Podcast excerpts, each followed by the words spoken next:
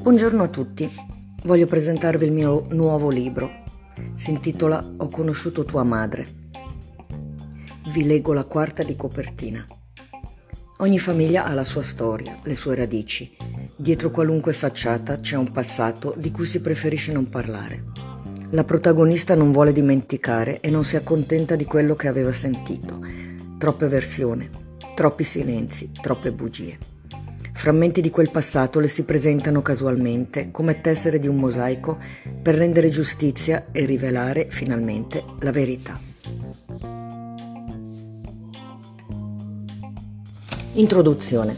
Una giovane donna che ha dovuto crescere e rendersi emotivamente forte e indipendente prima del tempo è inaspettatamente scaraventata dentro un turbine di avvenimenti che le faranno scoprire una storia impregnata di segreti e bugie riguardanti la sua famiglia si decifreranno sensazioni inspiegabili che aveva provato senza saperle interpretare.